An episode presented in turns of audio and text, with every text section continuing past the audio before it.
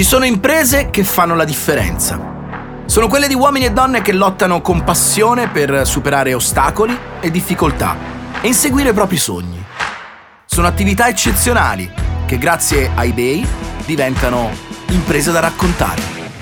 Io sono Federico Russo e vi porto a San Giovanni in Fiore.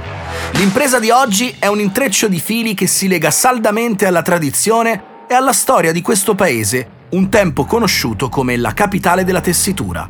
Oggi sede di Caruso Tessiture e scuola di tappeti di Domenico Caruso. La bottega di Domenico nasce negli anni 70, ma la passione che lega quest'arte al territorio si tramanda di padre in figlio da diversi secoli. Per lunghi anni i maestri armeni, esuli arrivati dall'Oriente, hanno impartito lezioni alle tessitrici locali insegnando tecniche per annodare i tappeti a mano, stringendo così un legame indissolubile fra cultura e tradizione. Ma con la conclusione della direzione dei maestri orientali, l'antica arte attraversa il primo momento di grande crisi. Sarà proprio Domenico a decidere di dedicarsi al progetto iniziato dal padre, di investire nella tradizione di famiglia e di riportare l'arte della tessitura agli antichi splendori.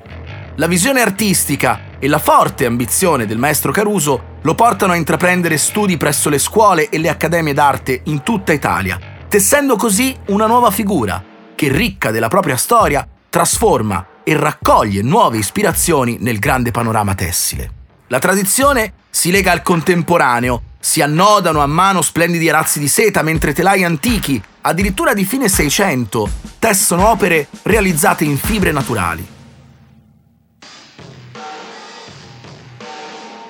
La bottega diventa così un punto di riferimento artistico dove trovare ispirazioni e opere uniche. Fino all'ultimo anno, quando la trama prende una piega differente.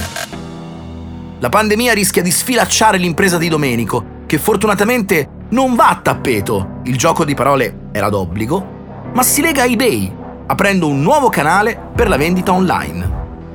La bottega riprende vita il rapporto con i clienti viene riallacciato e la storia di famiglia proiettata nuovamente nel futuro. Grazie anche a eBay, la tradizione dell'arte tessile sangiovannese esce dal suo secondo periodo di crisi.